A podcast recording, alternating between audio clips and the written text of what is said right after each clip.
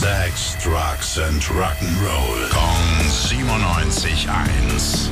Rock News. Moin Tim, was hast du entdeckt für uns? Fledermäuse machen Death Metal quasi. Das ist der Titel von einer dänischen Studie. Äh, ein paar Forscher haben da untersucht, wie machen Fledermäuse eigentlich ihre Geräusche. Ja, Okay. weil die haben so eine große Bandbreite in ihre Tonlage, noch mehr als Freddie Mercury. Wollen Aha. mal herausfinden, wie es geht, haben sich das ganz genau angeschaut. Und jetzt hören wir erstmal, wie sowas dann klingt. Oh. Ohrenspitzen, Vorsicht. Achtung, Achtung, Achtung, Achtung. Mhm.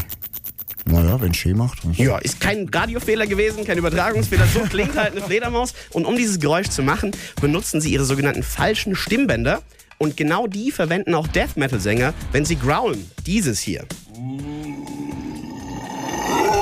Gottes Willen, was hast du heute vorbereitet? Oh, weißt du. Und nicht nur Death Metal Sänger machen das, auch diese klassischen mongolischen Kehlkopfgesänger. Das klingt dann so. Großer musikalischer Exkurs, alles nur der Fledermaus geschuldet, die quasi prädestiniert ist, um Death Metal zu machen. Ozzy hat sich schon das richtige Tier damals ausgesucht. Dankeschön, haben wir wieder was gelernt. Rock News. Sex, Drugs and Rock'n'Roll.